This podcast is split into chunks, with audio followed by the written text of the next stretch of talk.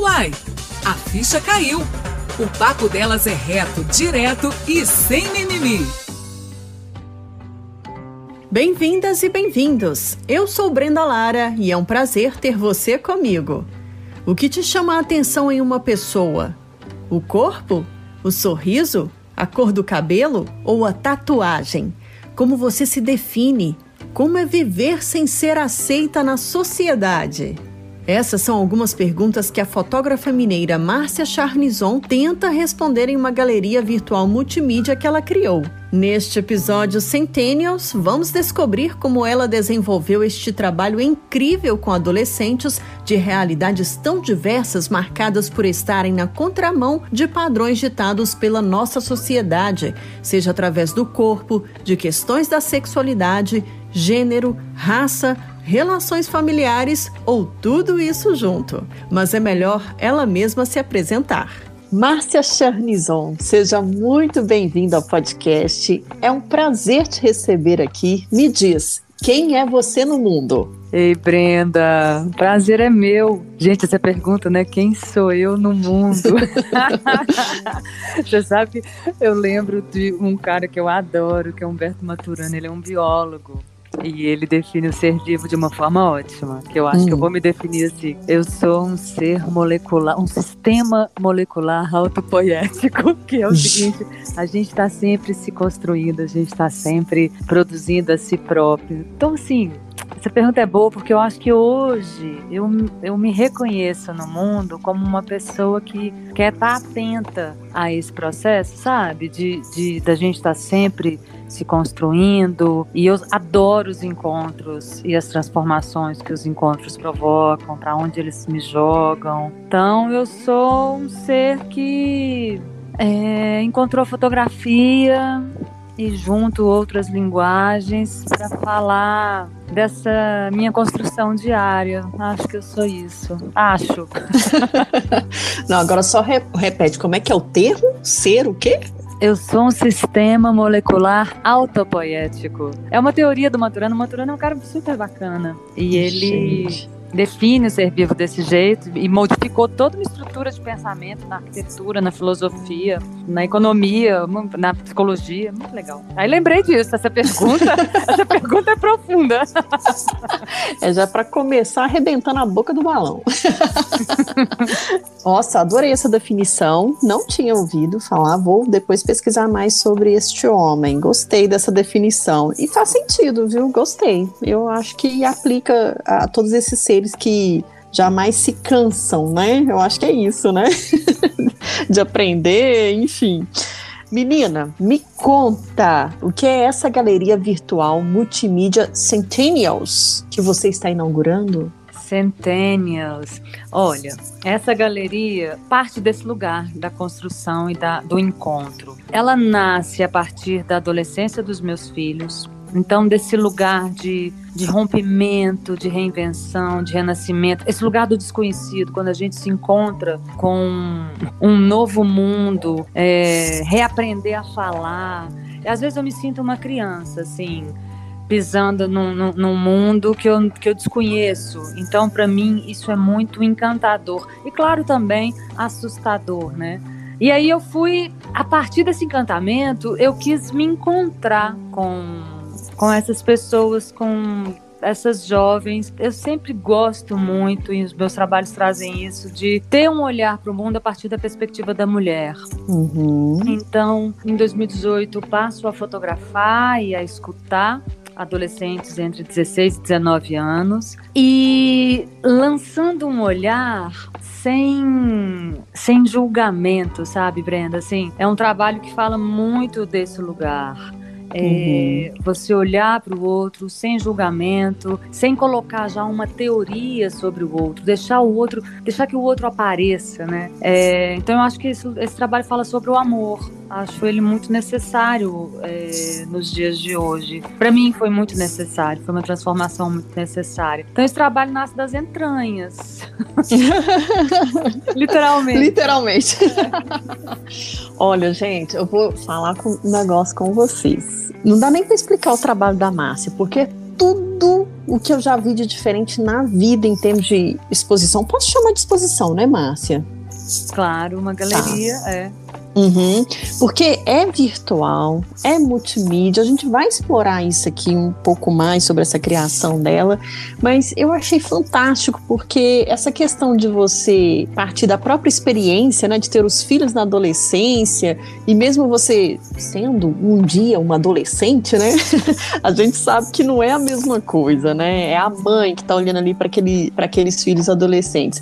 E aí, é, você falou sobre essa questão de se encontrar. Conseguiu chegar nesse objetivo? ah, eu sempre encontro. Agora, é, aonde cada encontro é, me afeta, né? O que cada encontro provoca e para onde ele vai me levar, né? Eu acho uhum. que esse uhum. trabalho me leva para um lugar de, de não querer a morte, a morte no sentido de eu quero estar tá sempre me transformando, eu quero estar tá sempre vendo o que que já não me não me serve mais e aquilo que tem no outro que eu não tenho e vai me servir. Né? Não dá mais para a gente acumular, a gente tem que jogar algumas coisas fora. É uma, é uma limpeza de armário, assim, que a gente tem que sempre fazer. E eu acho que quando você se encontra com alguma coisa que você não cresceu com ela, né? A gente, eu falo que essas pessoas cresceram com a cybercultura, estão crescendo num, num, num cenário de colapso de um uhum. mundo binário, né? Que a gente não. A gente tá falando a gente porque eu tenho 50 anos. Uhum. É, mas o um mundo binário, homem, mulher, masculino, feminino, homossexual, heterossexual, isso tudo tá, tá, tá ruindo, né? Para onde? É. O, que, que, que vai acontecer com essa ruína? A gente não sabe, mas isso exige uma desconstrução muito interessante. Então eu acho que me levou para esse lugar da, da escuta atenta e para desconstrução. Agora eu te falo, eu que estava vivendo a adolescência dos meus filhos, poderia ser com algum outro grupo que me levasse para esse mesmo lugar da desconstrução, sabe? Uhum. Não, por isso que eu acho que não é, eu falo que não é um trabalho que fala sobre adolescentes ou que fala sobre uma geração. Eu nem acredito, né? Uma geração não é só uma questão etária. É, eu acho que fala de um lugar que é esse lugar de você escutar o outro é, e se abrir para a realidade do outro sem, sem julgamento, sem querer interpretar o outro dentro das nossas próprias caixinhas, né? Então, me, me encontrei com esse lugar e ele é muito rico ele não, não é sem angústia. não é sem angústia. A gente fala muito, né? E cada vez mais a gente fala desse mundo líquido, dessas transformações, é. as coisas são muito fluidas. Vai jogar, vai levar uma enxurrada na cara, né? Uhum. É, é, é difícil. Tem pessoas que conseguem, tem pessoas que não conseguem. Então é um convite a isso, né? Uhum. E é bom a gente só fazer um parêntese aqui que o termo centennials, né, é aí de, denominado pelo setor de mercado, aqueles jovens nascidos entre 1995 e 2010, que têm aí os, os hábitos de consumo, comportamento social e digital, é bem estudado por, pelo mercado, né, e também são considerados a geração Z, entre outros termos que tem aí que, enfim, recentemente houve até uma polêmica, você deve ter acompanhado aí, né, dos millennials, enfim, não é o assunto aqui, mas é, é o que você está falando dessa geração que é muito mais o que, é, que vai além do nome, né, que é o que acontece, essa transformação que, que, hoje a gente vê na sociedade, como você já citou, os binários, é, não binários, transexuais, homossexuais, enfim. É, agora, o que eu fiquei aqui olhando para essa galeria virtual e fiquei pensando assim, de onde surgiu essa ideia de montar a galeria desse tipo, né? É, ou seja, virtual e não presencial, ou não sei se você pensou talvez uma possível versão presencial, né, quando tiver melhor, essa questão da pandemia, eu não sei. Como é, me conta um pouco do seu trabalho, ou se você sempre segue por essa linha mesmo, porque é muito diferente de tudo que eu já vi. Eu já fui em muitas exposições, mas, Márcia, eu tô encantada. Não é porque eu tô falando com você, não, mas é porque realmente eu tô dando a minha sinceridade aqui depois que eu vi a sua galeria. Fantástica. Nossa, eu fico feliz demais de escutar falar isso. É, bom, primeiro, só uma coisa que eu acho bacana a gente pensar, né? Da geração, quando a gente fala centênios, milênios e tal, uhum. é, a gente cai numa armadilha muito grande, que foi inclusive essa última polêmica dos cringes, né? É, de falar a geração tal é assim, a geração tal é assim. o tempo cronológico não define é, um grupo de pessoas, né? O que vai definir é o que as pessoas viveram desse, dentro desse tempo cronológico. Então, sim. nesse trabalho, por exemplo, eu faço um recorte muito pequeno, mas sim um recorte dentro de Belo Horizonte de pessoas que é, têm um traço em comum, que de alguma forma elas fogem de um padrão que a sociedade exige das pessoas. Então, seja através do corpo, de gênero, da sexualidade, de família, ou de tudo isso junto. Uhum. É, e que estão vivendo as redes sociais intensamente. Então, claro que são adolescentes muito diferentes de uma adolescente no interior que não tem sequer internet né? Ou de uma adolescente num território indígena, ou de uma adolescente em outro canto do Brasil que tem outras vivências. Então isso é muito importante porque eu acho que as pessoas generalizam muito isso e aí a gente cai nessas armadilhas, é. inclusive de mercado. Ah, não vou contratar ninguém nos de geração Y, porque eles são muito assim, né? Exato. Isso é muito, mas isso é, um, isso é uma outra conversa. A coisa da galeria, olha, ela surgiu, a galeria virtual surgiu por uma necessidade de finalizar o trabalho, de mostrar o trabalho uhum. e não ter condição de ter uma galeria presencial, nem pensando na pandemia e nem pensando financeiramente. Eu sempre pensei, eu falei, nossa, gente, centenas, inventei isso. é, muito, é muito caro de colocar isso é, é, é, numa instalação. Existe um projeto, Sim. uma vontade, é, uma ideia, e já desenhando um projeto de uma instalação presencial. Mas aí eu entrei com no edital da Lei Aldir Blanc, que é uma bolsa, é pouquíssima verba. Então, assim, é muito engraçado também, porque a equipe técnica é eu, eu, eu, eu. Quem é? Não, sou eu também. Ah, não, sou eu também, tá? É, claro, tem, tem, tem a trilha sonora e os efeitos sonoros do IPEPO, que assim, só por uma incrível coincidência, é, nasceu de mim. Mas um menino super talentoso. É, é que foi absolutamente sensível assim para o que eu precisava, para o que a gente precisava dentro desse trabalho. É, então, partir disso, pra, a, a verba é para quê? É para uma galeria virtual, é para uma exposição virtual. E, gente, nossa, eu nunca não entendo de site, não entendo de artes digitais. E aí isso foi muito legal, porque eu entrei com um espírito de experimentação é, a inocência da experimentação, sabe? Quando você não tem nenhum uhum. padrão definido, você não tem nenhum lugar certo para chegar, você tem que experimentar. Então, é, o trabalho foi se construindo em cima dessa experimentação. É, esse é o mais legal. Eu totalmente livre. Chega num ponto que eu tenho que parar, tirar tudo e refazer, porque aí eu vou viajando, vou viajando, vou viajando, mas sem fim. É uma possibilidade sem fim, até chegar em alguns é, em algumas é, limitações que são, que são sérias. Assim, quando eu vi, eu construí uma coisa que a pessoa tem que ter uma mega internet para abrir. A galeria, ela é pesada, você precisa de uma internet boa. Mas, assim, ninguém, nem eu tava conseguindo mais abrir a galeria. eu cheguei à conclusão que, nossa, essa galeria em cada computador abre de um jeito, assim, isso tudo de um não conhecimento, de um, um desconhecimento total de como funciona uma construção de um site, sabe? Uhum. Aí eu me vi, eu falei, não, então agora eu, eu vou precisar de uma parceria de alguém que constrói site. O site já estava todo desenhado. E aí eu achei uma pessoa incrível, que é a Paula Oliveira, e ela pegou o meu desenho e, e transformou ele numa coisa viável. navegação, que funciona e que da tela vai ser padrão. Mas mesmo assim tem uma questão que me chateia muito, que bate com essa história da falta da, da verba, e que assim que, que conseguir mais patrocínio, é, alô patrocinadores. alô, alô? É, eu, eu né, incorporo isso, que é a navegação pelo celular. Ah, sim. Cara, 60% das pessoas entram pelo celular. E a navegação pelo celular desconfigura a galeria. Você hum. não tem os hum. áudios entrando automaticamente.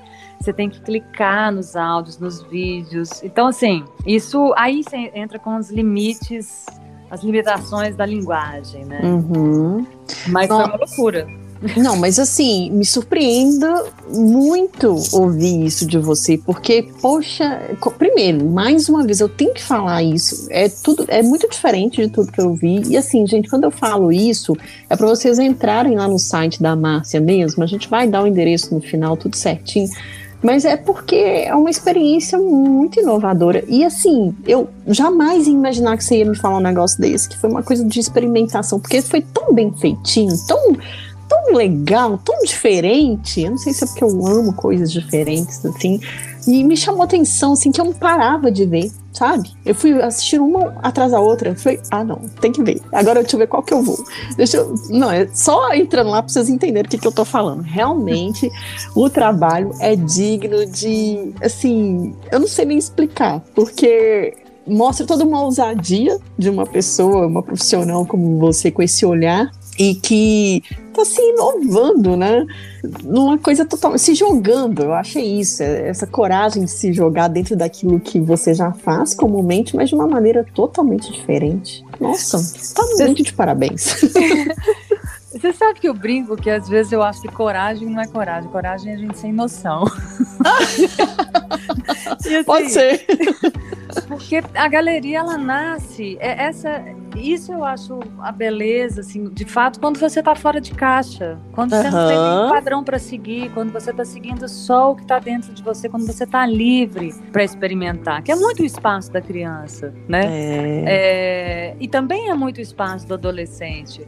E ele está ali descobrindo como fazer as coisas, né? E, uhum. e, aí começa, e aí começa as doutrinas, né? Então parte desse lugar, e eu acredito muito nesse lugar. E tem uma coisa interessante na galeria que às vezes as pessoas, muitas vezes eu acho que, que é, é, eu percebo que as pessoas esperam que é um trabalho documental.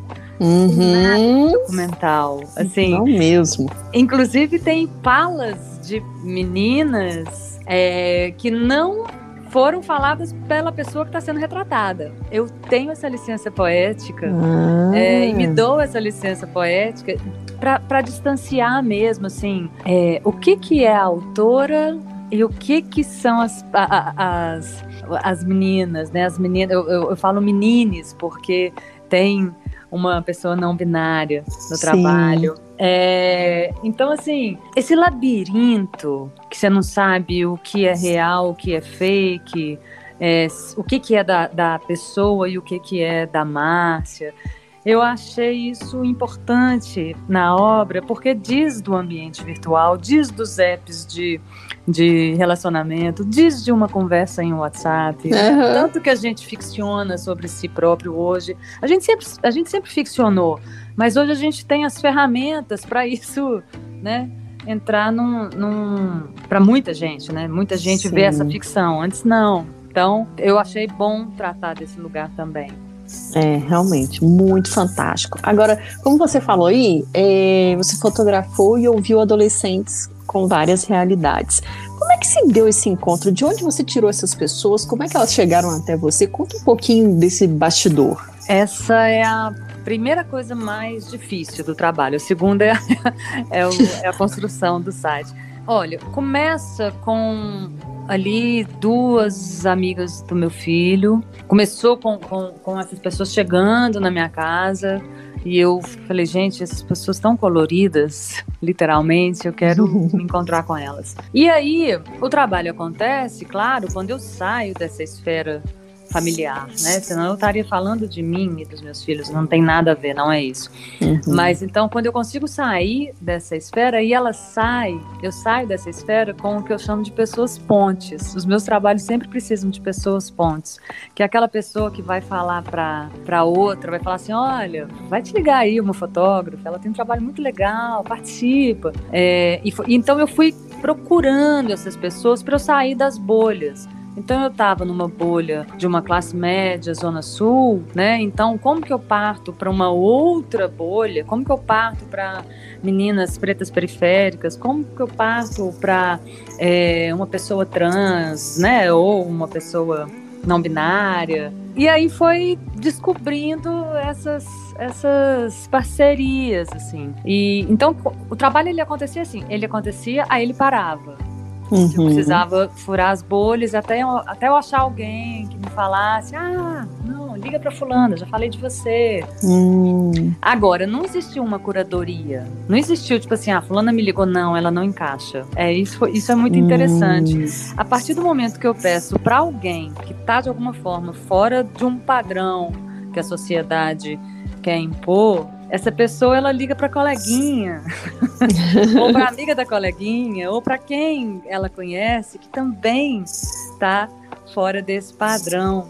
Isso aconteceu de uma forma muito natural. Claro que eu falava, eu falava, olha, eu tô procurando alguma pessoa que banque um jeito de se colocar no mundo, que está se colocando no mundo de uma forma que a sociedade não aceita. Uhum. Pode ser um corpo gordo, pode ser uma mulher preta, pode ser uma pessoa trans, pode ser uma, uma pansexual, pode ser uma menina que ainda está se descobrindo e brigou com a família, ou tudo isso junto, mas assim, que está que tá conseguindo de alguma forma bancar para si. Não precisa nem bancar para a família, bancar para a família é uma outra coisa. Mas que ela está bancando para si esse lugar de que a sociedade oprime, né? Uhum. Então, uma ia falando para outra, que ia falando para outra. Aí fomos furando as bolhas. Chegou, chegou, uma hora que eu falei, nossa, essa galeria vai ficar imensa. Eu tenho uma amiga que falou, nossa, eu queria 100 centênios. Eu falo, nossa. Boa, eu também. Mas eu acho que aí 100 centênios, eu acho até esse número muito bom, de 100 centênios. É, aí eu acho que é para um espaço físico. Aí eu acho uhum. que é uma, uma coisa uma instalação, assim, que aí fica potente mesmo, né? É, é, é muito legal, porque é, tem a questão do áudio que você já citou, né? Que é muito interessante você ouvir essas vozes contando. É como, é como você falou, é uma conversa, né? Tá ali tendo. Você parece que tá conversando com você. O legal é isso. É, a questão do áudio tem muito essa coisa de você ser inserida naquela conversa, né? E o seu trabalho faz isso também.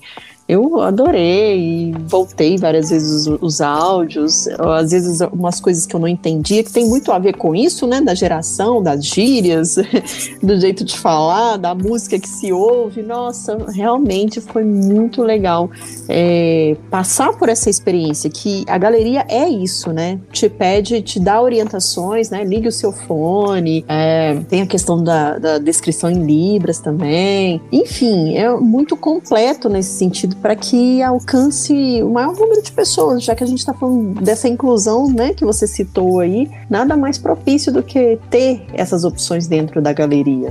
É, o Brenda, você fala isso, eu acho é, tão interessante, porque, por exemplo, a própria questão da acessibilidade, da descrição em libras e das descrições, são coisas que hoje, são pautas que hoje a gente não pode abrir mão, né? Uhum. Então, são coisas que, que a sociedade tem conseguido e que são muito importantes. A Marcela Souza, que fez a interpretação brilhante, inclusive a Marcela é incrível, fez a interpretação em livros das descrições para mim, é, a gente conversou sobre isso, sobre a importância desse trabalho ter acessibilidade. Eu falava com ela, eu quero uma acessibilidade real. Então, assim, ela tem ligação com um grupo de pessoas com deficiência, com ONGs. Me passa, eu quero que esse trabalho de fato seja acessível, não só pela acessibilidade, mas que eu consiga furar bolhas e esse trabalho chegue às escolas, chegue a professores, chegue a pais, chegue a pessoas que que querem se encontrar com limiares múltiplos, né? Uhum. É, isso é muito interessante. No trabalho, nas, nas descrições, por exemplo,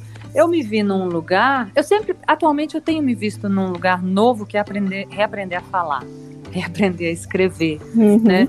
Os pronomes masculinos, tomar cuidado com os pronomes masculinos, é, olhar para a pessoa e respeitar como você se descreve.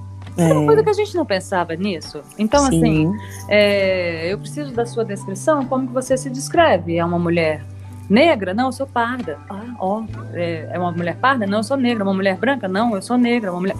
Olha, e cada pessoa tem a sua própria descrição e que muitas vezes é diferente. Aliás, a maioria das vezes é diferente das nossas. Então, o trabalho Sim. chama para esse lugar também. É, teve, uma, teve uma pessoa que me falou, tem a questão das pessoas trans. Então, como que, como que eu escrevo? Você é uma mulher cis, trans, não binária, é uma mulher, é coisas que a gente jamais pensaria também, né? Uhum. pouquíssimo tempo atrás. Então, uma das pessoas me falou, Márcia, eu prefiro que você use pronomes masculinos, mas eu também prefiro que você não fale nem homem nem mulher. Isso é novo para mim. Sim. Né? E, e, não adianta alguém falar, ah, é mimimi É mimimi quer dizer que você não está olhando para a realidade dessa pessoa. Então você está tendo é. um preconceito, você está gerando um discurso onde você está colocando uma teoria em cima dessa pessoa. O trabalho convoca para outro lugar. Exatamente. O trabalho convoca para esse lugar de deixar a pessoa existir.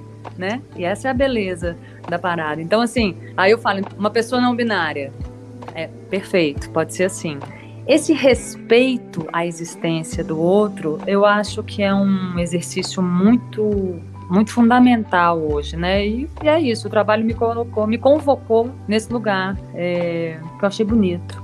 Nossa, fantástico. E faz todo sentido o que você falou, porque até no próprio jornalismo, a gente aprende quando vai entrevistar alguém, é, é, isso mesmo. Como você deseja ser identificada? E aí a pessoa faz o que você acabou de dizer. Olha, me chame assim, me identifique assim, né? Isso é a, é a primeira regra do respeito, né? Tipo, quem você quer que eu diga que você é, né? Mais ou menos isso. E uma coisa que você falou também do mimimi, que eu sempre gosto de falar, porque um do o slogan desse podcast é fala de tudo sem mimimi. E eu lembro que teve uma época que o mimimi foi meio que crucificado. Ah, porque o mimimi você não sabe entender o outro. E aqui eu sempre gosto quando surge essa questão de dizer que é isso mesmo. O podcast vem falar exatamente sem mimimi é é para tratar as coisas como elas são. Isso que é a visão do podcast sobre o mimimi, né? E quando a gente fala de tratar as coisas como são, é olhar para essa pessoa, é ouvir essa pessoa, é ter empatia, se colocar no lugar dela, né? Porque aí vai deixar de ser mimimi. Então, eu, foi bom você ter falado e eu sempre quando surge essa palavra, eu, eu, gosto de frisar porque eu lembro que eu falei, gente, crucificar o mimimi. E agora, o que, que eu faço? Troco o slogan? Não troco? Falei, não, não posso trocar, porque a ideia não é criticar quem está do outro lado. Muito pelo contrário. É entender que aquilo ali é da pessoa, né? E como que a gente faz isso? Se colocando no lugar dela. Então, o seu trabalho faz isso de uma forma muito respeitosa também. E é difícil, são temas bem difíceis porque difíceis porque recentemente eu até conversei aqui no podcast com uma mulher transexual, a Natália Cisne, e foi um desafio tanto para mim quanto para ela da gente saber lidar com o assunto, justamente por todas essas, por todas essas é, é, identificações, vamos dizer assim, que, né, que existem hoje que é a questão do não binário, do heterossexual, do homossexual, do transexual, o que, que é travesti, enfim, é bem complexo, é uma coisa que a gente está aprendendo, mas que bom que a gente está falando disso. E aqui vem você, mais uma pessoa, para trazer isso de uma forma bem clara, bem leve, bem escancarada, de, leve e escancarada no sentido de existe. E aí, você vai fazer o quê? né? Quem, quem tá do outro lado, que tá vendo isso. Então, assim, a sua galeria provoca muito isso na gente também, né? Eu, pelo menos, me senti assim, poxa, é, com as histórias ali colocadas. Como seria se eu tivesse falando aquilo? Como seria se fosse eu a fotografada pela Márcia? É muito legal.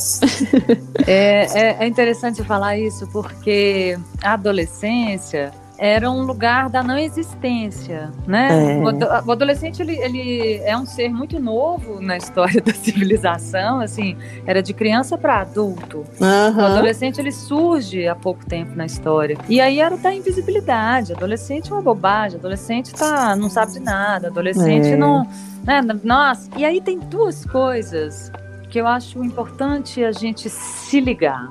É, pelo menos para mim funcionou muito, né? Hum. É, primeiro, esse ser que não sabe de nada é um ser em extinção. É, então, escutando adolescentes de diversas realidades, esse ser é um ser em extinção. Principalmente é, as pessoas que, que conseguem, que têm acesso à informação, né? E aí a gente entra numa, numa realidade muito cruel do Brasil, que é o letramento digital, né? A informação uhum. tá, ela só acontece a partir do letramento digital e da possibilidade, né, das pessoas se conectarem. É, então, por exemplo, as meninas, muitas meninas que eu fotografei que moram na periferia não tinham computador, eu não tinha como mostrar o trabalho para elas. Foi Nossa. aí que eu me liguei, eu falei, como que eu vou fazer esse trabalho e ele não ser acessível no celular? Uma coisa é ele ser acessível desconfigurado, uma outra coisa é ele não ser acessível.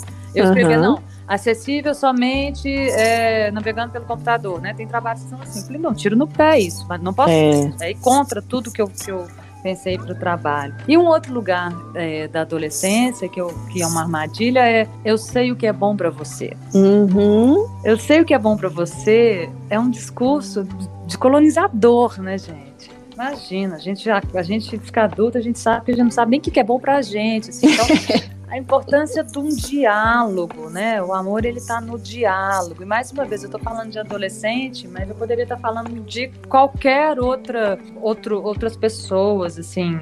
É, quando convoca a gente para um lugar que a gente não quer escutar, para uma realidade que não diz respeito ou que agride ou a gente quer virar e virar das costas, né? Então o trabalho ele chama, não, peraí, vem cá, me escuta aqui. É. As, e, e todos, todos, né, me falaram uma coisa bonita, ah, você deixou a gente falar.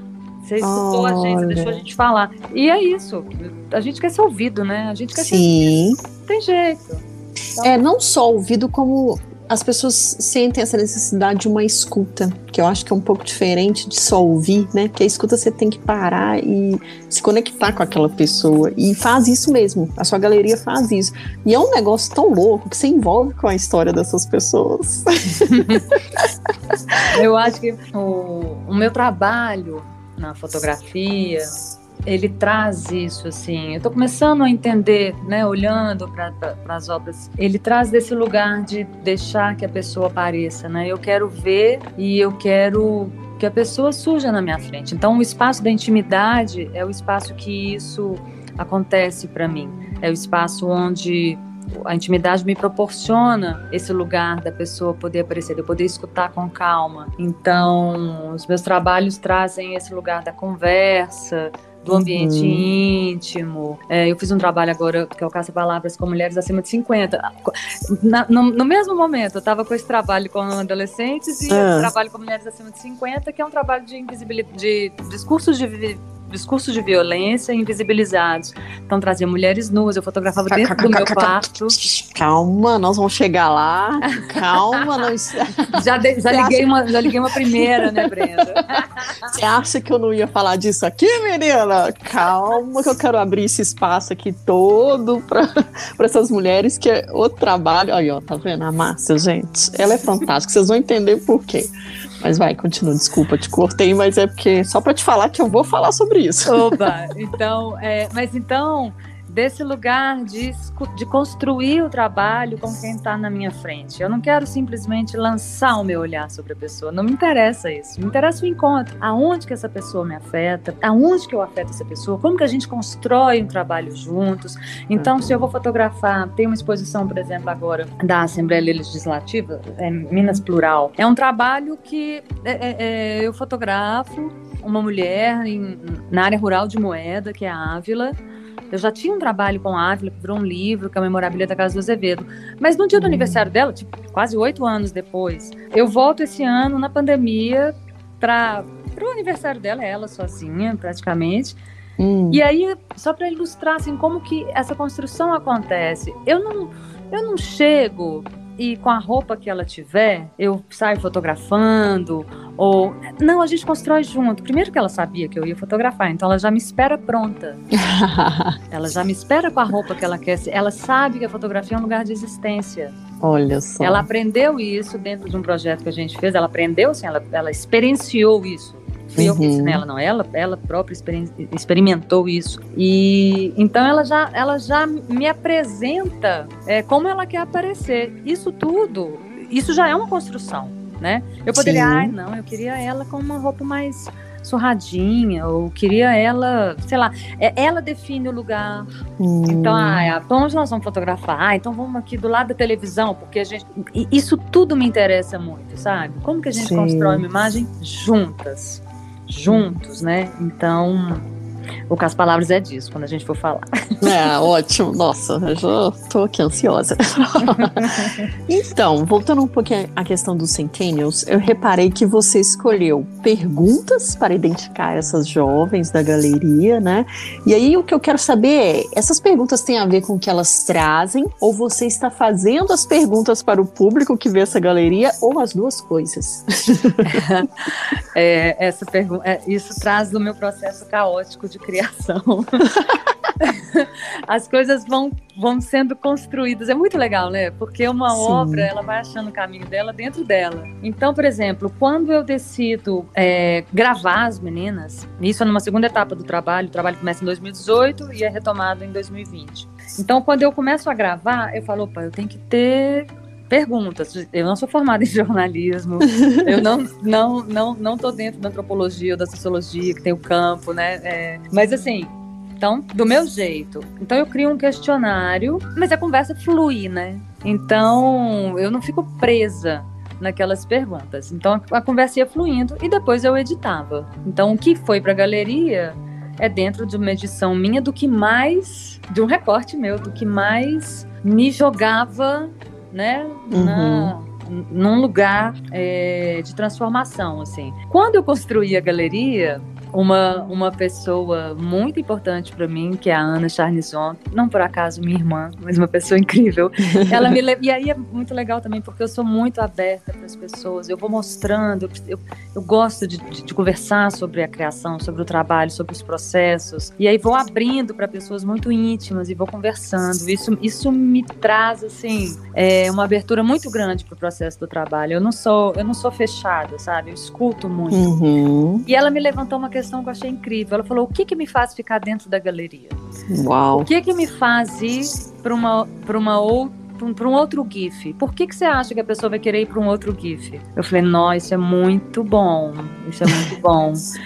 Aí, pensando nisso, falei, cara, perguntas. E aí, dentro de uma galeria que já estava pronta, o áudio já estava lá, eu fui pensando qual seria essa pergunta. Então, sabe, uma coisa que parece que é construída, que, ah, eu fiz essa pergunta. É, Não, tudo diz do perfeitinho. caos, diz elaboração, diz, né, alguém te provoca num lugar, nossa, não, tem que criar essa dinâmica mesmo, até de navegação, né? E aí eu crio essa, por exemplo, é, na hora de fazer, de, de montar essas perguntas, a pessoa não, não tinha a possibilidade de ver todas as perguntas. Hoje você passa um mouse, você Uhum. pode escolher qual pergunta você quer. Isso dentro do computador. Dentro do celular é foda. Você já coloca o negócio já abre. Mas, e aí foi isso. Era uma coisa que eu pedi também pra, pra pessoa que fez a programação, pra Paula. Falei, Paula, eu acho que a pessoa tem que navegar, assim. Eu vou passando o mouse e vou vendo as perguntas. Uhum. Ela não pode é, aparecer e já entrar na galeria. Eu posso não querer isso. É, aquilo ali pode não me, não me tocar em nada, né? Sim. a Luciana da Assunção, que é quem faz assessoria de imprensa do trabalho, ela me falou: Márcia, faz um roteiro para eu mandar para os jornalistas como se fosse como se você estivesse chegando num- numa exposição, né? E a pessoa vai sendo guiada. É, então você chega numa exposição, você chega numa grande galeria com várias portas e aí você vai guiar essas pessoas. Eu falei, Lu, não. Não, porque é, é, o trabalho diz do labirinto. Aham. Diz exatamente de não sou eu que vou guiar a pessoa. Cada um vai entrar nas portas que quiser entrar, que mais tocar. Qual que é a pergunta? Que- qual que foi a primeira pergunta que você quis entrar, né? O que, que te chamou mais Uhum. atenção? Ou não, eu nem li pergunta, eu fui entrando pela cor da pessoa, não, não sei o que, que me chamou atenção, enfim. Mas eu Aham. quero exatamente essa interação de onde eu não vou falar nada. Sim. Você que lute. É. Ô, Márcia, uma coisa que me chamou muita atenção, voltando a essa questão do áudio, é que você fez um, né, um recorte que eu trabalho com áudio, sei o quanto uma edição dá trabalho no sentido assim de o que, que você vai extrair. E eu fiquei pensando como que ela conseguiu fazer isso, essa mágica com 50 segundos, um minuto e meio de fala, porque se deixar a gente quer pôr tudo, né? Nossa, é, é o trabalho, né? É. Esse é o trabalho, mas eu adoro, eu, eu adoro o trabalho de edição. Eu, eu falo que edição, e, e não só do áudio, da imagem, da fotografia, é igual uma, uma pia lotada de coisa, aquela cozinha Uhum. imunda, que você olha pra ela e fala assim, não vai dar certo. Eu não vou conseguir limpar isso aqui nunca. É. E aí você vai aqui, vai ali, limpa aqui, coloca isso aqui do lado e tal. Depois de uma hora o negócio tá brilhando, você fica todo orgulhoso, só olha. A edição é disso, né? Você escuta, você limpa, você escuta de novo, você separa. É, e cada vez que você escuta, você tem uma outra ideia. O trabalho ele se constrói no processo da edição, na relação da É. edição. Eu adoro esse processo. Ele, Sim. ele para mim, ele é bem caótico, porque eu vou construindo várias possibilidades. Aham. É virar um, um mega parque de diversão, e depois eu vou cortando. teve uma vez, eu falei, teve uma vez que meu assistente, é, o Pedro Moreira, falou: Márcia, olha, eu acho que agora tá na hora de cortar, tá? Falei, Calma, não me tira do meu caos, não. É bem isso mesmo, né? Esse parque de diversões que depois você fala em qual que eu vou tirar. Eu tenho, mas assim, teve áudios mais difíceis, né? A- a- As pessoas que falam mais, que, que, que, que- tem gente que, que tem uma, uma fala que, que chega mais, né? Uma voz que chega mais, uma, Uhum. uma dicção, uma. Tem pessoas que são mais tímidas, tem pessoas que não quiseram falar. Foram essas que eu Uhum. coloquei, né? Conteúdos de outras falas de outras pessoas. Mas tem meninas que são muito tímidas, pessoas que são muito tímidas e que então muitas vezes o, o, o diálogo ele não flui tanto É. e aí é um serviço de escavação, sabe? É um Uhum. pouco como arqueologia, assim. A beleza, é, o interessante, ele não tá tão à mostra. Tem pessoas que você olha e fala, nossa, que, coisa interessante. É. E outras pessoas não, outras pessoas você vai cavando, cavando, cavando, e aí você encontra. Eu adoro esse processo também, que é, que é o da surpresa, né? Nossa, não consegui nada aqui. Nossa, aqui não tem. Aí de repente você fala, não, tem. É, E é, é. maravilhoso. Então, é verdade. é, é da labuta mesmo. Então, é, eu queria que você falasse agora é, o que, que você deseja provocar no público que entra na sua galeria virtual, né, que for ali conferir tudo isso que a gente está falando. Que, qual é a provocação, o desejo? O que, que você quer que essas pessoas. é, não sei se pode falar, já que né, você mesmo falou, e eu gosto que as pessoas se sintam livres, mas existe algum desejo seu lá no fundo, assim, que essas pessoas olhem para esse projeto seu e, sintam-se tocadas de alguma forma? Existe, existe um desejo de provocar as pessoas nesse lugar da escuta. Uhum. Nesse lugar da escuta sem julgamento, assim, é, é, abre, abre um campo no seu corpo e escuta essas falas e veja essas imagens e, né, existe existe vida para além do que a gente pensa que é vida, É, existe realidades para além do que a gente acha que que é só o mundo, né? Existe um mundo fora dentro, é, é, fora das nossas caixas, né? Então eu acho que é uma provocação nesse lugar. aham. Vou, vou ficar muito feliz se conseguir provocar as pessoas é, de alguma forma, uma pontinha. Ne- é, é um exercício, né? Nesse exercício Sim. de escutar, de se abrir para as outras pessoas, né? Uhum. E, e tudo isso que você falou resume bem o, o maior aprendizado que você tirou desse projeto enquanto você produziu e agora né, concluído? Ou ainda tem mais alguma coisa que você falou assim, pô, isso aqui vai marcar para mim o meu trabalho por esse, por esse motivo?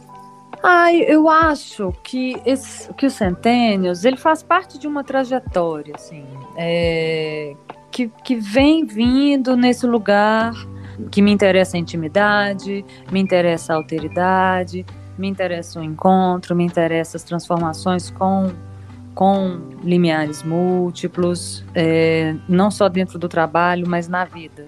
Eu procuro isso. E é uma obra aberta, o Centênios é uma obra que eu não, eu não, eu não acho que eu terminei. E aí a Uhum. vantagem de ser uma galeria virtual, eu mexo nela até hoje. Outro dia eu mexi no texto, assim, cada hora me vem uma coisa, sabe? Assim, Alguém me ajuda numa coisa, eu já vou lá e ensino no agradecimento. Isso é muito legal, você ter uma obra que você pode mudar, assim. Então, de repente, ah, não, vamos colocar, né? Vamos colocar mais cinco galerias, ou vamos mudar isso aqui. O, o- eu tô fazendo. O lançamento oficial é no dia 8 de agosto e eu tô produzindo um mini doc com a, Teodo- com a Teodora Veloso, que é uma, uma menina que participou, uma menina talentosíssima do cinema, da fotografia. E a gente está produzindo um mini doc sobre o trabalho, que eu vou falar do- dos processos. Então, assim, esse mini doc fica pronto, ele vai para a Galeria dos Centênios, ele vai estar Claro. no, no menu. É uma obra que eu acho que eu vou estar sempre aprendendo. Cada hora e conversando com as pessoas, aí isso é muito legal. Assim, cada hora que eu converso com uma pessoa, cada hora que eu sou questionada em algum ponto, eu, eu elaboro outro ponto. Uhum. Então, também a minha visão do trabalho vai, vai se modificando, né? Eu antes achava, é, e acho, assim, que é um encontro entre gerações. Sim. É, mas hoje eu tenho um cuidado maior de falar, porque não é, não é um encontro com uma geração, e mas o trabalho não diz do encontro entre gerações. O trabalho diz de um encontro com o múltiplo, uhum. é, que por um acaso é, são adolescentes, né? Porque o encontro entre gerações ele cai nesse lugar que as pessoas começam a padronizar. Então, centênios é isso, centênios é, é isso fora do padrão, centênios é menina bissexual, centênios é é, esses, essas, né, essas pessoas que estão na rede social direto. Não, não, isso é muito importante falar. Não, são, são várias, várias adolescências, né? Uhum. Então, sem, sem padronizar. Eu vou aprendendo sempre. É uma obra aberta, literalmente. Literalmente. Então, Márcia, como você já deu um spoilerzinho, né? Esse é um podcast que fala de mulheres e para mulheres, para homens também. Não vamos deixá-los de lado, porque temos homens também que ouvem esse podcast, e é isso mesmo, é uma rede, e a gente quer aprender com todo mundo. E eu vi que, né, pesquisando sobre você, tem esse outro trabalho que me chamou muita atenção, que é Caça às Palavras, que quando você pega o nome, você fala, tá, o que, que será isso? Um jogo, né? Mas não, quando eu fui atrás e abri o site seu, eu falei, gente, que fantástico. Meu Deus, né? Como que você transforma um assunto que é tão urgente, que é tão recorrente, a violência contra a mulher, numa obra de arte daquilo. Me conta, menina. Agora você fala tudo, porque. olha, o Caça foi um presente. Foi um presente que eu recebi. O Caça foi. A gente estava na época da eleição ano passado, em 2020. E aí eu recebi uma provocação de umas de umas mulheres incríveis que trabalhavam na campanha de Cida Falabella, que é uma pessoa que eu admiro demais nessas Minas Gerais e me comentando sobre as mensagens é, ageístas, misóginas, que não só a Cida recebe, né, mas todas as mulheres que estão nesse lugar, principalmente, é, mas que as mulheres, né, no campo uhum. do poder, de algum poder, mesmo fora dele. E aí, é, por que eu não fazia um trabalho sobre isso? E isso me atravessa totalmente. Eu falei, uai, é, acho, acho que eu vou querer. e aí, a primeira coisa que eu quis foi conhecer essas frases que a Cida estava recebendo. E a hora que eu comecei a ler, eu falei, gente, é tão doido, porque é tão violento. E ao uhum. mesmo tempo, tem coisas ali que eu tô cansada de escutar, que a gente tá cansado de escutar, mas é muito violento. Então eu parto de um lugar é, eu comecei o trabalho, eu decidi esteticamente, imageticamente ele na minha cabeça, relativamente até bem rápido, fiquei até muito surpresa, que é uma coisa que normalmente é um processo, né? Uhum. É, mas eu fui, fui jogando as palavras na minha tela, já pensei numa coisa de uma projeção, eu, já, eu trabalho com o, o, o, projetor de imagens, projeção de imagens já estava em outro trabalho meu, então já tinha isso na minha cabeça. E aí sei lá, em dois dias eu, eu pensei no caça-palavras e já pensei no vermelho, enfim. Aí depois, quem quiser, vai lá no site. Mas o, o mais interessante é que eu parto de um lugar que eu achava que, de alguma forma, eu tinha, eu tinha sido poupada do machismo. Porque hum. eu vim de uma família de quatro mulheres muito fortes, porque o meu pai era um cara muito sensível, porque eu tive uma educação onde eu e minhas irmãs a gente podia ser quem a gente quisesse, é, né, meus pais validavam e queriam que a gente é, é esse lugar, olha, eu quero ver que, o que, que, tem aí dentro, né? Mas seja responsável pelo que tem aí dentro, porque a gente é responsável pelo que a gente carrega. Uhum. Então, por causa disso, ah, e na minha construção também da, da, da, minha trajetória dentro da fotografia, eu sempre fui a minha chefe, eu não, eu não tive chefes homens, então eu não vivi de fato isso. Claro que eu hum. vivi situações de machismo e de misoginia, mas que eu estava, de certa forma, num comando da minha trajetória.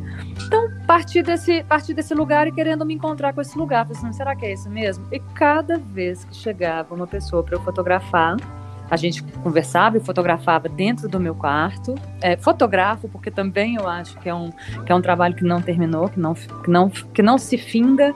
Uhum. É, então a gente conversava, conversava das frases. E aí eu percebi a imensa ingenuidade da gente dentro de uma civilização de patriarcado achar que a gente foi poupada do machismo. É uma ingenuidade muito grande porque as frases chegavam e falavam gente eu sou aí cada uma que chegava falava gente mas eu sou atravessada por essa frase eu vivi essa frase minha adolescência foi marcada por essa frase nossa minha relação com os homens é marcada com essa frase com medo dessa frase e aí as, as conversas eram muito boas muito boas. Então eu foi uma descoberta para mim né hum. e acho que o trabalho traz um pouco isso Primeiro, ele traz uma coisa que é interessante, que ele são mulheres nuas, mas não diz, não diz de um corpo objetificado, não diz de um nu objetificado. O, uhum. o nu tá ali, mas ele quase não se apresenta. Não, o nu não se faz importante. O nu ele tá ali porque eu quero, as pessoas estão ali se despindo de alguma forma, porque estão mostrando uma intimidade muito grande, que é uma Sim. aonde que elas foram marcadas num discurso de violência, né? É, então isso é uma coisa muito muito bacana assim que o trabalho traz. Tiveram, por exemplo, tem, tem uma frase, e aí para quem não conhece o trabalho, cada mulher trazia uma frase e eu projetava essa frase no, numa tela de caça-palavras que era projetada no corpo nu da pessoa, numa tela uhum. vermelha. É, então tem uma, uma frase de uma pessoa que falou: ah, é, você podia ir na reunião, você podia ir para enfeitar a reunião. e ela me contou que uma amiga ligou para ela e falou: Mas isso não é uma violência. A, a pessoa tá te cantando, ele, ele tá te elogiando. então, sabe esse lugar de que é isso, é invisibilizado, a gente sequer se dá conta de que isso sim é uma violência, né? A violência, ela tira o protagonismo da outra pessoa. Ela quer tirar sim. o protagonismo da outra pessoa. Isso é um discurso de violência, né?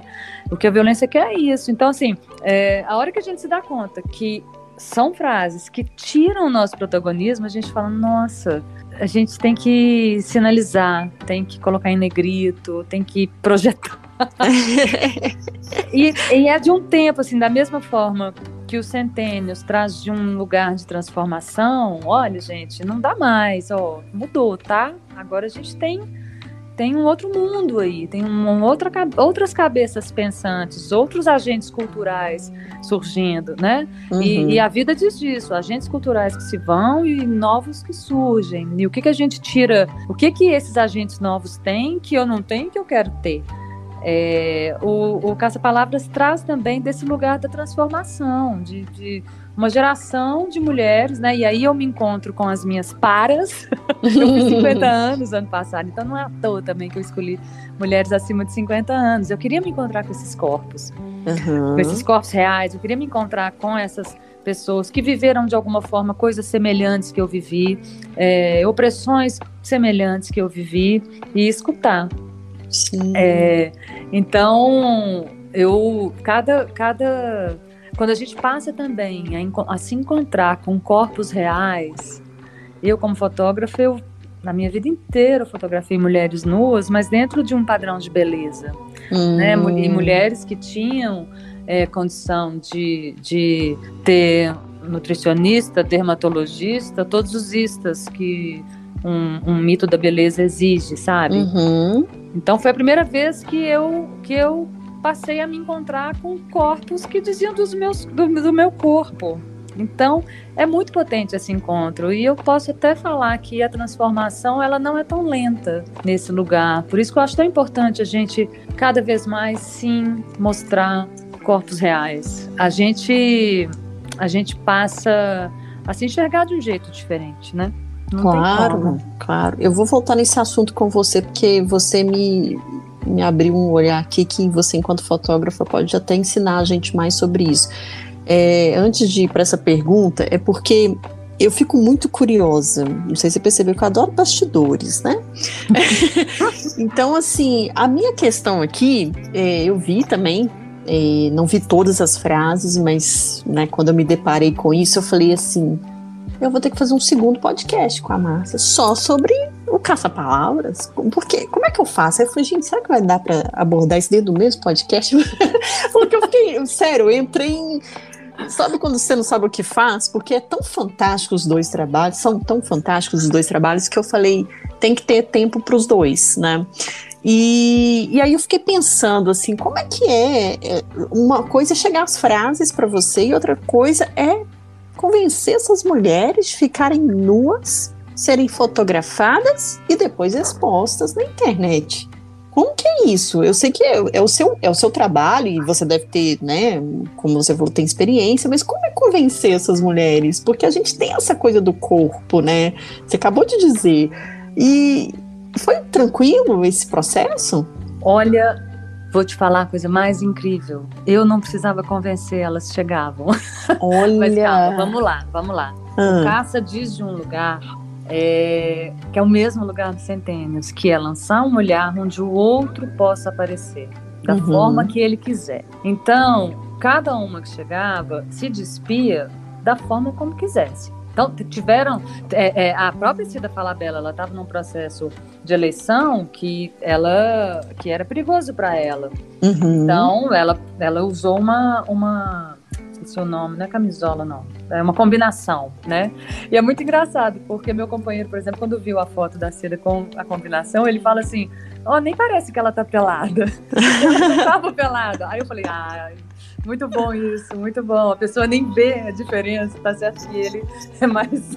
ele, ele é mais Mais Claro, clínico. Mas assim, é, então, olha só, tem dois pontos aí muito legais. Primeiro, imagina um homem ligando para você, fala, ô Brenda, olha só, um amigo, tá? Um amigo. Aham. Ô Brenda, olha só, eu tô com um trabalho aqui de discurso de violência contra a mulher. Ah, eu tô fotografando umas mulheres. É dentro do meu quarto. Então você vem dentro do meu quarto. É, é nu. Você me traz alguma, alguma frase, assim, e eu projeto no seu corpo nu dentro do meu quarto. Só isso ia ser, tipo assim, muito esquisito. Eu Falei, peraí, peraí. Eu vou pra dentro de um quarto do fotógrafo, tirar minha roupa. Não, gente. não- Então, é, isso é uma autorização muito, muito legal. Assim, é uma mulher com um trabalho com outras mulheres.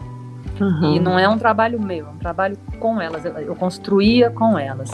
Então, gente, é um trabalho que diz de violência contra a mulher. O projeto faz. Aí o que, que eu fiz? Primeira coisa, eu me fotografei. Porque Sério? também, imagina eu falar com você, Brenda, olha, é isso. Você vai falar, ai, gente, não, não vou não. Ai, Aham. a hora que eu me fotografo e acho muito legítimo eu, conhecer, eu começar o trabalho comigo. E aí eu tenho um, um- Olha, é isso. A hora que eu mando, né? E era sempre. Começo também da mesma forma que os centênios, começo com conhecidas, com queridas, assim. É, a hora que eu mando, a pessoa vê do que se trata, ela fala, ah, eu quero.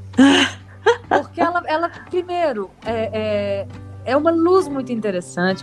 O que acontecia muito É. aqui era a hora que chega- a gente chegava no quarto, que eu acendia a tela, que ficava tudo vermelho.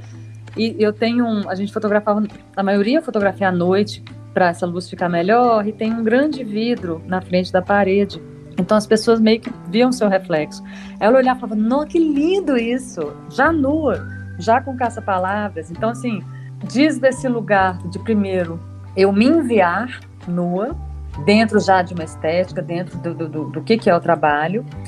Eu falar, olha, você vai se despedir, você vai me falar o que, que pode aparecer, o que, que não pode aparecer. Então, tiveram mulheres que falaram, eu prefiro que não apareça nada. Então, qual que é, qual que é a, a, a- uma postura que não vai aparecer nada? É sentado, uma perna cruzada, o braço vem aqui, a pessoa tá nua, mas não aparece peito, não aparece bunda, não, não, não, não aparece que a pessoa, o que ela não quer. Ou, tipo, tem gente que fala, ai, Márcia, meu peito pode aparecer, mas eu não gosto da barriga. Então, Aham. assim, cada mulher sabe onde dói também. Num respeito muito Sim. grande. Eu não, eu não jamais, se você me fala assim, ai, Márcia, nossa, eu- meu peito é lindo, mas não, não, não quero nada de perna. Minha perna, tá, não gosto dela, não. Eu jamais iria virar pra você e falar assim, ai, Brenda, que bobagem. Sua perna é Uhum. linda, vamos sim fazer sua perna. Ah, não, eu vou fazer sua perna. Tem que aparecer sua perna. Não era desse lugar. Uhum. Era de um lugar de beleza, não é perna, não é perna. Quem sou eu para ficar discutindo aqui se você vai gostar dessa perna? Não, tô, não estamos na idade, né? Você não resolveu sua perna até hoje, não sou eu que vou resolver. Teve uma, por exemplo, que ela, eu falei, o que, que pode aparecer? Ela, ah, tudo. Eu falei, então tá. Aí eu fotografava e mostrava na tela. Uhum. Aí ela falou, ai, mas esse peito caído, né? Aí eu falei, você quer, você quer refazer? Ela parou e falou, ah, quer saber? Minha história tá toda nesse peito aí. Não, deixa aí. Eu tô achando bom esse peito caído. Teve uma que fotografou, e a, e a cena, que a, a, a, foto que eu escolhi, ela falou, ai, Márcia, não gostei, parece que eu tô fazendo cocô.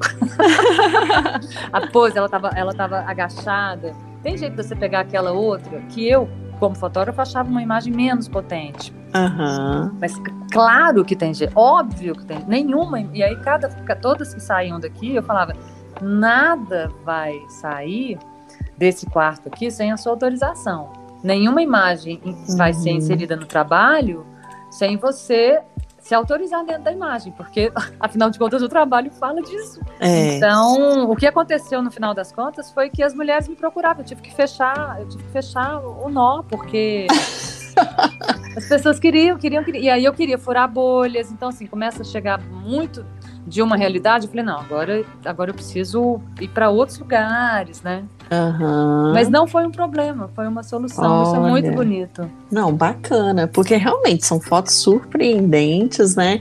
E eu falei, gente, que, que coragem, né? Legal, sim, coragem que eu, de novo a coragem, né?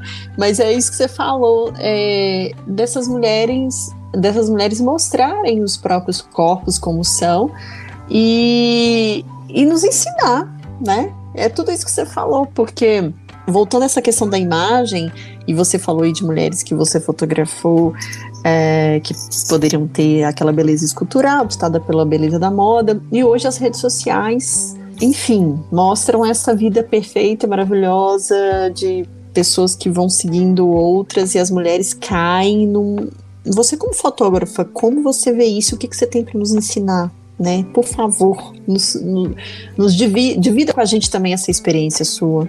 Nossa, eu não, eu não ensino nada. Ah, ensina sim. Não, não precisa falar. Não, mas eu acho que. É, é, na verdade, eu acho que eu aprendo, sabe? É. é uma, então, é deixa uma... a gente aprender com você. É, é, e olha, de, de, é um processo muito cruel, né? É. Porque o único caminho que eu acho, assim, pra gente e saindo desse lugar, dessa opressão do corpo, que é muito grande, e essas armadilhas, é a gente, eu acho que a gente se unindo, uhum. é a gente mostrando, é, a gente se mostrando mais, a gente se valorizando. Então eu sempre falo, gente, eu não perco uma oportunidade de falar quando eu acho uma mulher maravilhosa sabe? Legal. É, eu acho isso muito importante cada vez mais. Eu acho. Então, é a gente se mostrando mais, conversando mais, sair desse lugar de, de, de mulher. É, de, de, briguinha, né? Que, que, a, que a sociedade colocou, Sim. né? Que uma mulher é, é, briga com a outra. Briga não, como chama isso? Perdi a palavra. Disputa, é, né? Disputa, é, que esse lugar bobo, esse lugar besta. E a informação então, eu acho que quando a gente começa, também, quando a gente estuda a história da civilização, a mulher, sobre o poder, sobre política, sobre filosofia, sobre... isso traz também uma outra dimensão, né, de como os jogos de poder acontecem. É, e aí você não, você não vai querer estar dentro de como se fosse um brinquedinho, é. né? que alguém fica te manipulando. Então eu acho que tem essas duas questões: a informação, a educação e a união da, das mulheres. E é engraçado porque não é. Tem tanta coisa acontecendo né, a partir dessas, dessas duas vertentes, que é a união das pessoas né, dentro de uma pauta e a educação e a informação. Eu só acredito na mudança através disso. É, tem uma pessoa muito legal, como a professora chilena, que ela fala que a transformação cultural ela é, antes de mais nada, uma transformação individual. Uhum. Então é isso, não adianta eu me colar a um grupo de mulheres que estão que estão, sei lá, pensando de uma forma X, se eu não, se eu não for me transformar, se a transformação não acontecer por dentro de mim. Por isso que eu também acho é. que a é. arte é um lugar muito maravilhoso.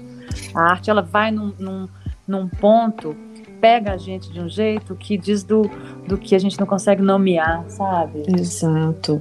E sabe o que é interessante? Que eu conversando com outras pessoas e vendo, né, talvez seguir é que as pessoas têm mania de seguir na rede social, é, nas redes sociais, corpos, muitas vezes corpos, né? Você vê lá, a pessoa tem muitos seguidores, mas a pessoa não tem nada para oferecer além de belas fotos, belos corpos, belas festas, ou seja, a vida perfeita que a gente está falando. E eu sou, né, de trazer esse assunto sempre que é possível em rodas, quando, né, não tanto com agora, com pandemia, a gente não pode aglomerar, mas sempre que é possível surge esse assunto para poder entender o que, que passa na cabeça das pessoas.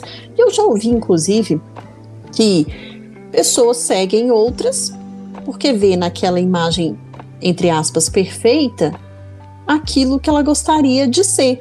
Né? Porque é como se fosse assim, ah, minha vida já é tão ruim, tão para baixo, eu já não tenho tantas pessoas que me rodeiam, eu não tenho tantos eventos legais para ir, e não tem essa pele bonita. Eu preciso de ver essa mulher ou seguir essa mulher para me sentir um pouco melhor. Olha que louco isso. Eu, assim, não posso falar que a maioria pensa dessa forma, mas é uma coisa que a gente tem que considerar, né? Tipo assim, poxa, eu não posso ver alguém igual a mim, eu não posso ver um corpo que é real igual ao meu, porque eu, eu não vou me sentir bem, né? Eu vou achar que tá tudo ruim, porque ela pensa que ter um corpo real é ruim. Não é louco isso? É, é, eu acho que é, deu errado, né? Essa história deu errado essa história do consumismo, do capitalismo. Deu ruim, gente, deu ruim. Vamos, vamos rever essa história. É, porque sempre o, o, o poder vai, vai querer colocar a gente dentro dessa caixa para a gente gastar mais é, é, o que vai ser mais inacessível, onde a gente vai gostar, gastar mais e vai gastar pro resto da vida, porque nós nunca vamos chegar lá. a hora que chega e a idade pega e você precisa gastar. Então, assim, por isso que eu acho que a informação é muito, é muito importante, né? E, e, e é exatamente o contrário, a partir do momento que a gente se encontra com, com onde não está essa ficção, né? É, que a gente se sente bem, e com Caça Palavras eu fiquei muito grata por esse, por esse trabalho, porque foi isso. Falei, gente, que, que ótimo, né? Ver que, eu, que meu corpo é ótimo. É, maravilhoso, né? É o que você falou, quando a gente se une e se enxerga, tudo fica mais simples, né? E conversa, tem uma, tem, uma, tem uma coisa muito chata, né? Que é de, de uma cena de ai, não, eu eu não tenho questões, ou eu não sofro com uhum. isso, ou, ou, não, imagina, nem faço regime, a pessoa tá lá com a anorexia, é. Não, gente, que você emagrece, imagina, não, né? Você fez alguma coisa, não, não fiz nada. Você acha? Nossa, não. né? Assim, essa coisa, olha, fiz um regime fudido, queria perder. Né? Nossa, eu sofro com isso. A, a, a hora que você se abre, olha, nossa, eu faço regime desde os oito anos de idade. Aí a é. outra fala, eu também. É verdade. Não, e é eu isso também. que acontece, né? É. Basta uma admitir que vem uma galera. É. E, e, assim, dentro dos discursos de violência é muito isso. Nossa, eu escutei, você acredita? Gente, quer frase mais que a gente escutou na vida, que é, é, é não transar no primeiro dia, senão ele, vai, ele não vai te querer? É. Nossa. Gente, aí uma fala, eu falei, eu também, eu também, Imagina quantos que eu não transei no primeiro dia porque eu queria namorar, pronto. Nem namorou, nem transou, entendeu? É, verdade. E às vezes casou com um cara, né? Ah, é, aí. E aí é infeliz e, sei lá, o cara não é lá grandes coisas na cama e a mulher se ferrou o resto da vida. Porque você também não pode separar, né? Porque mãe separada, ou então mulher separada não é bem vista, enfim. a lista é grande. A lista é grande, eu acho que é isso. Quando a gente se encontra com o que é a história desse país, vamos fechar, né? Não vamos colocar civilização, não, que é muito grande, é muito estudo, mas assim, fecha na história desse país. A história é. desse país foi construída em cima de violência, de estupro, de genocídio. Verdade. Na hora que você começa a entender isso, você, você, é, é, é lança um olhar para essas questões de uma forma é, diferente. Você pode não dar conta, uhum. mas o seu olhar vai ser diferente. Eu acredito muito nisso. É, concordo. Depois de tudo isso que a gente falou, o que você, enquanto mulher, espera das mulheres? Olha, nossa, o que, que eu espero? Eu, eu espero que a gente consiga, no próximo milênio, uhum. é, se libertar dessa opressão, se libertar dessas, dessas caixas é, que faz a gente sofrer tanto e de forma desnecessária. Né? Uhum. Né? É, eu, eu, eu espero que daqui a mil anos, porque eu acho que é uma luta para milênios, assim, né? É, eu acho que eu ficaria bem, bem feliz de saber que a gente está em outro lugar, da, em outra época da civilização. Ótimo, eu também espero. um livro, uma série, um filme, uma frase, uma fotografia ou um qualquer coisa. Essa nossa dica, que é o quadro que a gente tem aqui, é claro que é a galeria, né? Não tem como. Centennials é fantástica, como eu falei várias vezes aqui, vou reafirmar. Mas dentro dessa galeria, eu queria que você, se fosse possível, né, destacar algum ponto ou alguma história, enfim, porque eu separei umas três aqui que eu gostei muito que eu vou te contar, mas eu quero primeiro que você então me fale aí o que, que seria a dica da dica. Ah, se você separou três, então eu vou separar três também. Ué, fica à vontade, Olha, aqui você que manda. É, tem, tem um ponto dentro da galeria que eu acho, ele é muito rápido, mas diz muito. Que uma pessoa fala, é, eu falo, onde que, onde que a angústia ficaria menor? E a pessoa fala, se minha mãe conversasse comigo. Uhum. Isso acho forte, acho muito forte, porque é uma pessoa que tá, que sofre, que está tá em sofrimento, porque não consegue um diálogo com a mãe. É, eu acho que a galeria também onde a gente tem uma mulher trans é muito forte, porque quando a gente escuta uma pessoa trans falar da necessidade da transformação, né? A gente vê tanto, ai, por que, que precisa mudar o corpo? Por que, que precisa. Escuta uma pessoa trans, gente. Se encontre é. com essa pessoa. Uhum. Né? A hora que você escuta, poxa, tá no corpo dela, é. tá no corpo dele. Então, é, acho, acho importante, porque diz dessa, desse lugar que a gente desconhece, que a gente não conhece as palavras, que a gente não sabe um pouco como, como falar sobre isso, né? Uhum. Pelo menos as pessoas é, da minha idade, assim, é uma coisa que é difícil pra gente. E é, eu, eu, eu fico com essas duas, assim, que é o novo supernovo, uhum. que são esses, esses novos corpos, e o diálogo. Sim, nossa. Acho e que você... a gente já tem limiares múltiplos o bastante para a gente pensar. Sim, com certeza. Eu, eu lembro dessa do, do diálogo com os pais aí, da, da menina falando. E essa questão do transexual, é, como eu falei, conversei com a Natália Cisne, uma mulher transexual, e uma das coisas que eu cheguei à conclusão é qual, qual o preço que você paga por ter nascido num corpo errado que foi o que eu concluí de tudo que ela me falou. E realmente é um assunto muito complexo e, e, faço das suas palavras as minhas, né? Que é converse com essa pessoa, entenda o lado dela e veja o quanto é difícil você estar tá num corpo que não é aquele que você gostaria de ter, né? Ô, ô Brenda, você sabe que você está falando isso? Eu me lembrei de uma, uma coisa aqui que é importante, talvez a gente também levantar, uhum. que é, às vezes eu tenho escutado, ah, agora está na moda falar de, de bissexualidade, é. falar de pessoas trans, agora todo mundo tem que falar disso. É, tem que falar agora de racismo, tem que, agora todos os editais tem que ter pessoas pretas, pessoas, sim, Sim, uhum. isso é a pauta do Brasil, isso é a pauta, de, de, sabe, isso é a pauta do século do Brasil. Sim, a gente tem que falar. Não é, ai, tá na moda. Tomara, tomara que isso, isso sabe, esteja assim na moda. É, exatamente. Todo mundo precisa falar, a gente precisa se encontrar com todas essas questões e, e não só e enfrentar essas questões, né? Enfrentar Sim. com esse olhar é, sem julgamento, deixa o outro aparecer, né? O bonito uhum. da vida é essa multiplicidade é, a diversidade. Vida, essa é. diversidade, isso que é bonito, isso que faz a gente caminhar. Então, é isso. Ótimo.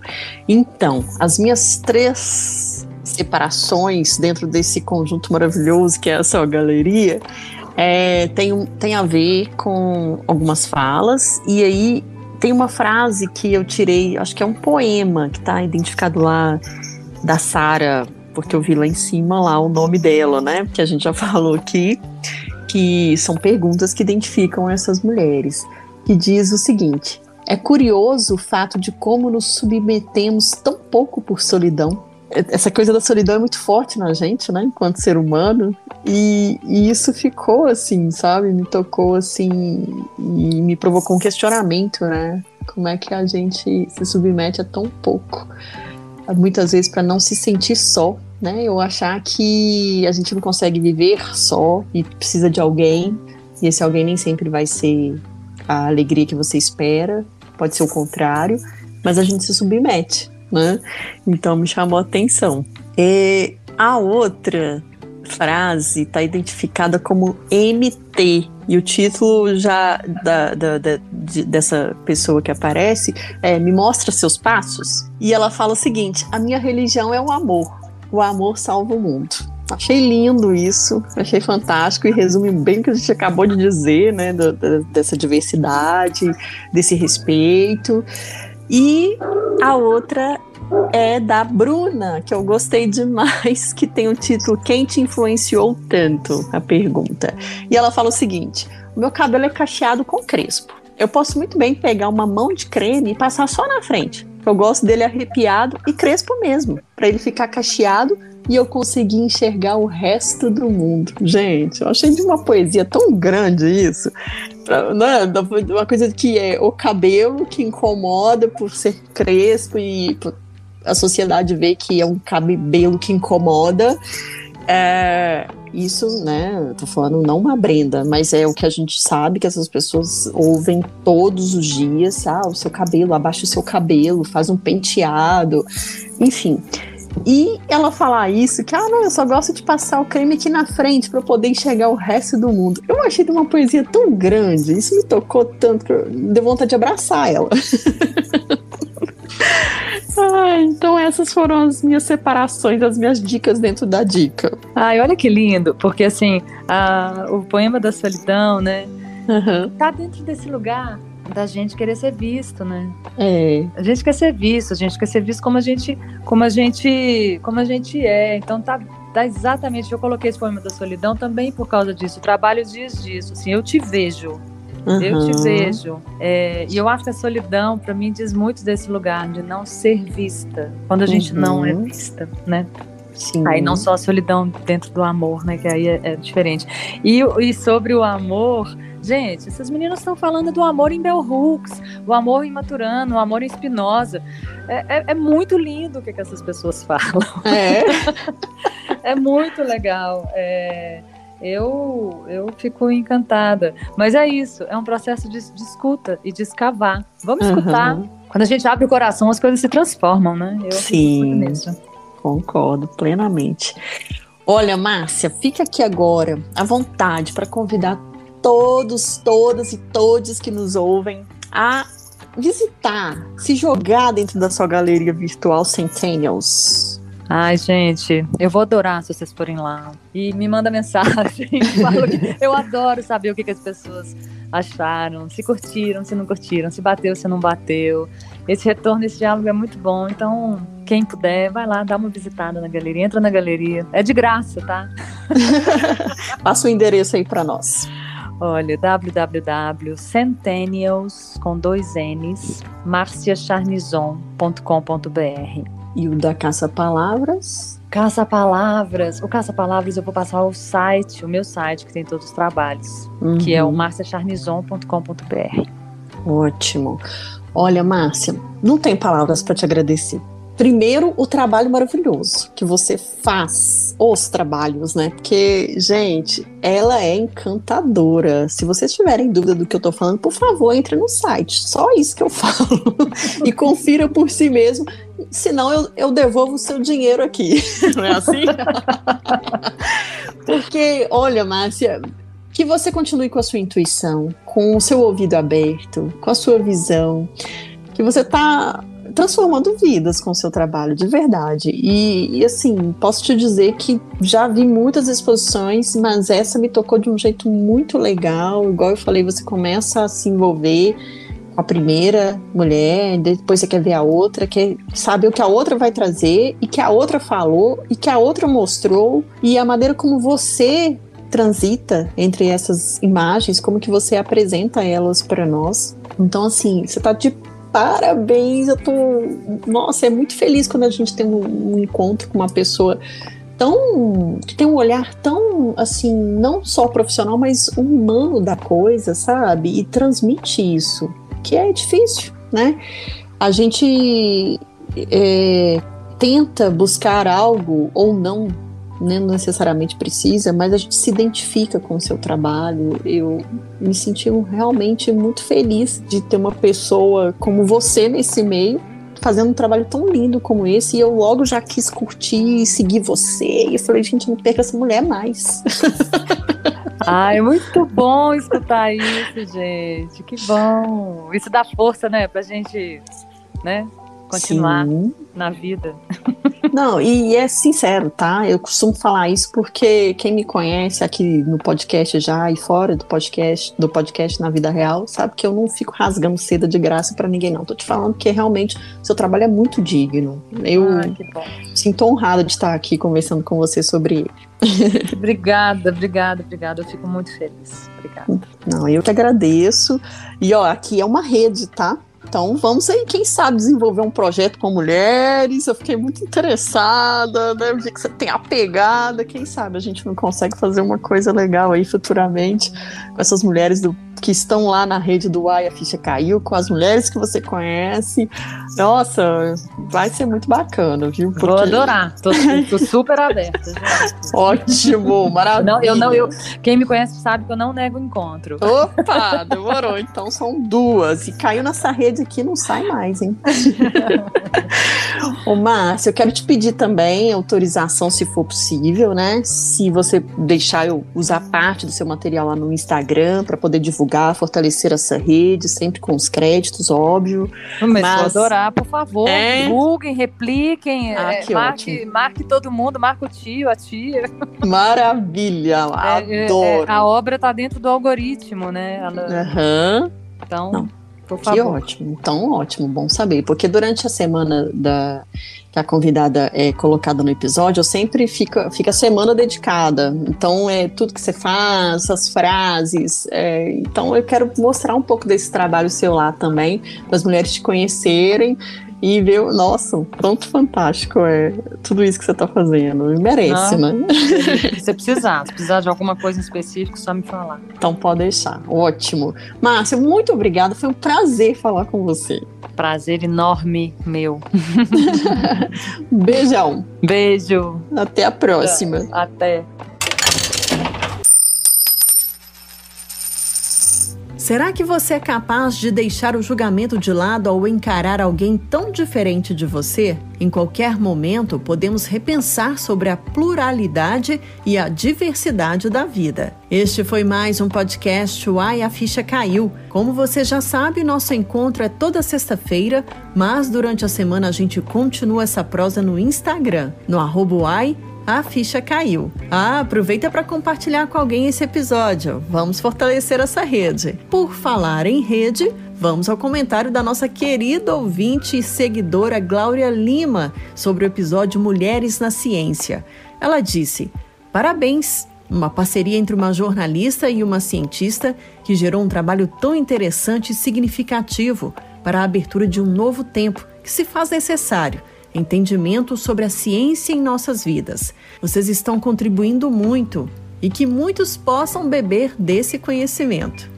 Muito obrigada pelo carinho de sempre, Glória, e o objetivo é esse mesmo: que mais pessoas possam beber dessa fonte que é a ciência. Esse podcast também pode ser ouvido diariamente em formato de pílulas nas rádios da Massa em Belo Horizonte e Galáxia em Coronel Fabriciano. Fique à vontade também para sugerir outros temas que você queira ouvir aqui.